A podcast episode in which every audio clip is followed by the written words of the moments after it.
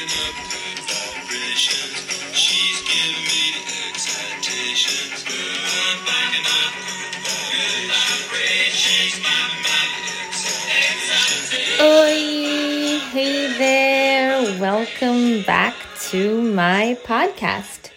I am Camilla, your high vibe advocate. Give me 15 minutes and I will give you a high vibe world. Remembers that old song? And I think it's by Simon and Garfunkel um, that goes, Slow down, you move too fast. You got to make the moment last. I remember listening to this song as a child, usually with my mom in the car, and loving the melody, but I really don't think that I personally ever paid close enough attention to the lyrics. Because you see, I have ADHD, okay, which is attention deficit hyperactivity disorder. And it hasn't stopped me from achieving anything, obviously, academically or otherwise, but the hyperactivity portion, I feel, may be at least in part to blame for the fact that I simply cannot bring myself to move slowly. In fact, I cannot do anything all that slowly. I am one of those people who, when the light turns green, I go immediately.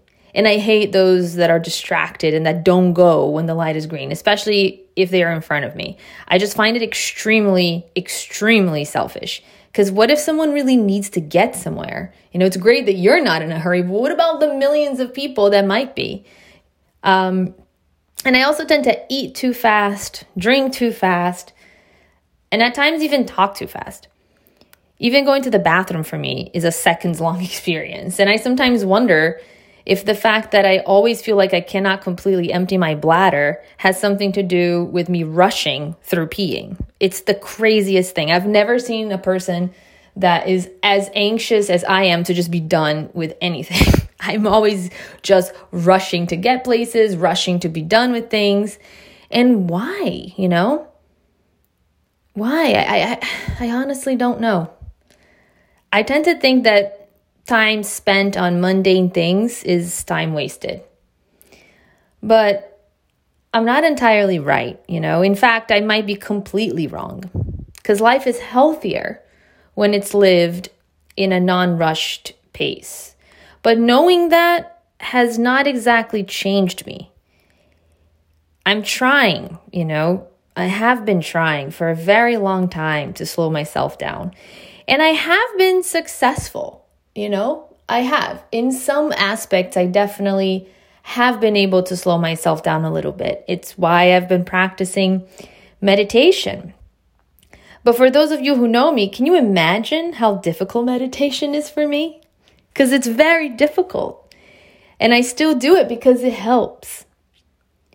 I mean, when was the last time uh, any of us took a deep breath, really? I mean, I just took one before I started talking here, but hmm, doesn't it feel so good? Why don't we do it more then? And patience is a virtue that I struggle with, and sometimes I thrive and sometimes I don't. But just yesterday, I was with Scott, my husband, in line for McDonald's, actually. I'm sorry to admit that. And um, we started talking about that empire, you know, the empire that McDonald's created and how it revolutionized America. In particular, I was remembering the movie about it, and when the guy that sells the milkshake machines goes in person to see why this one little shop, like one little, you know, food joint in the middle of nowhere was selling so many milk or needed so many machines, you know, he goes there and he sees they're selling so many milkshakes and he goes to place his order and it's instantly ready. And that was something that wasn't really around much at the time. Um, so, you know, not only did it revolutionize America, but fast food was a game changer. The question is was it a change for the better though? Because what we have gained from fast food isn't exactly healthy. And I'm not just talking about the nutrition because don't get me wrong it's it's there's plenty of options. I mean the whole super size me movie was very biased. If you could have chosen a salad for example And um, it's also great to be able to instantly get something to eat when you're in a hun- when you're hungry or when you're in a hurry. I mean, if I'm really hungry, I really wish that things could be just done instantly. Or when you sincerely have better things to do, like saying goodbye to a loved one who's who might be passing away, or witnessing the birth of your child, or whatever other truly meaningful or life changing experience cannot wait, then it's great to be able to just get something quickly. But the repercussions of fast food in general or in particular, especially in our expectations of ourselves and others, have been very detrimental. Because how many employers and supervisors and managers and bosses just praise those workers who take very short breaks for lunch or eat at their desk while working through lunch? How many people get excited when their text or call or email is responded to almost immediately? How many of us have developed an unhealthy relationship with time as a result of this instantaneous gratification expectation? And it's not just fast food, you know, maybe it actually might have started with the Industrial Revolution. And it certainly has gotten worse with technology, you know, or the rise of technology and how quickly technology changes. You know, these unhealthy expectations that humans should be robots have only gotten more prevalent. But if food still took time to make and to be served, you know, if there was no alternative to that, would we really even have the choice but to slow down? So many people in the United States, especially, you know, you know, here in New York, wonder why people in other countries, you know, especially European nations, are able to f- eat foods that are high in fat and sugar and you know smoke like chimneys and drink alcohol at, at every meal and still not really gain much weight and also live very long lives and also show greater satisfaction in life. And the reason for that is a slower paced life, as well, of course, as higher quality and less processed foods. But let's just talk about the impact of cortisol, the stress hormone, for a second, because cortisol stimulates fat and carbohydrate metabolism for fast energy, and it stimulates insulin release and maintenance of blood sugar levels. And the end result of these actions can be an increase in appetite and can cause cravings for sweet and high fat and salty foods. Weight gain is associated with it, and in great part because it's difficult to control your eating when you have high levels of cortisol in your blood. And it can also lead to heart conditions and cancers and diabetes. In the United States, we tend to highly value productivity. And that is something that I talked about here in a prior episode when I was advocating for a more impactful life instead of a more productive one. What many employers fail to realize is that by condoning lots of working hours with little time off to enjoy life, they're not only creating a counterproductive work environment because, you know, obviously there'll be less retention of good employees because they won't be happy living that way, less satisfaction, um, and also less quality of the work product itself, since a rested, healthy, happy mind functions at a much more optimal level than a drained, tired, stressed out one. Um, but it also ends up being more costly, uh, not only for the employer themselves in their particular work environment, but also for society. You know, there's great societal costs that are higher. Because people who spend less time with friends and family and loved ones, or even who have less time for themselves to enjoy living, they cost more for all of us in healthcare as well as in other types of costs. Like some lose their minds and go postal. Others fail as parents or spouses or children, and can that can lead to failed home environments that breed bad people, who then can go postal. Um, but you know, it's just that they're more irritable and they lower the vibration of those around them because their own vibration is low. And that is, in fact, contagious. It's just how energy works, you know? We're all energy beings. But forget about anyone else for a second and let's just think of you, right? I'm just thinking of me right now, and you just think of you. Why do we work? I can think of two reasons to make money to have more access to enjoyable things like a nice home, a comfortable car, exotic vacations, good food, and to be able to provide joy for those that we love, you know? And two, to contribute positively to society, whether in a micro or a macro level. And yet, most of our time is spent working. And um, when we are, you know, working, we're not really enjoying the fruit of our labor, right? So if most of our time is spent working, when are we supposed to be enjoying the fruit of our labor? When are we enjoying the exotic vacation, the company of loved ones, the good food? If we are rushing through life, rushing through eating, rushing through vacations, and not even taking them sometimes, or not being present with our loved ones because we have too much work emails to respond to or calls to make.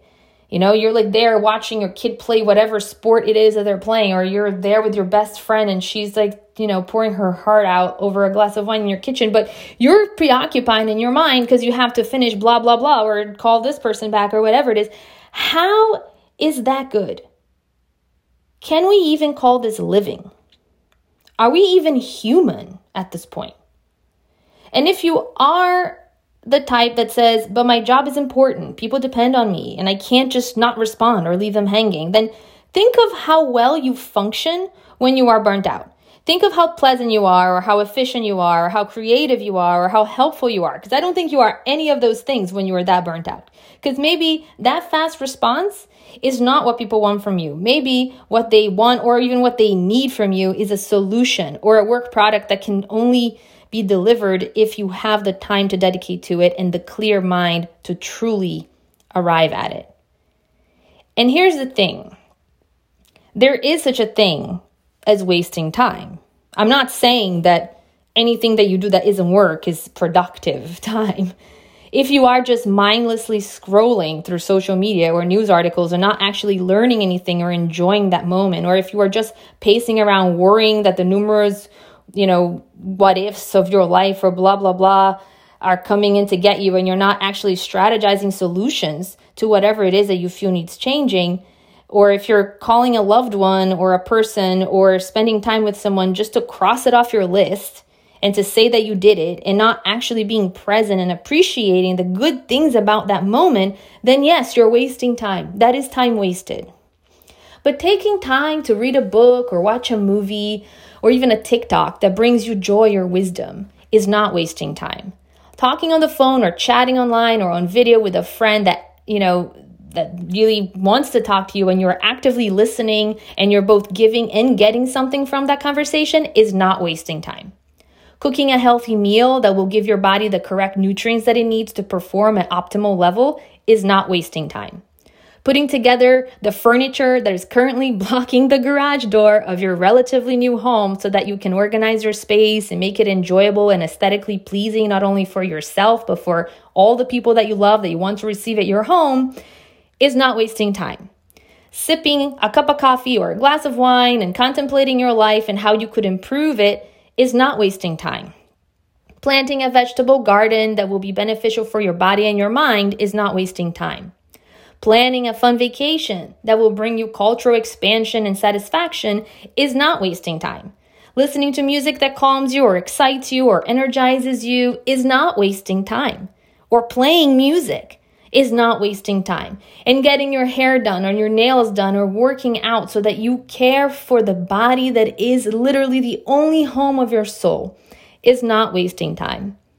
Meditating or writing down your goals and manifesting them is not wasting time vision boards which inspire you and give you clarity about who you are and you know what you want so that you can figure out the best way to get there is not wasting time. And if you don't do any of those things, you are wasting your life, which is the only time that you for sure know you have. Think about it.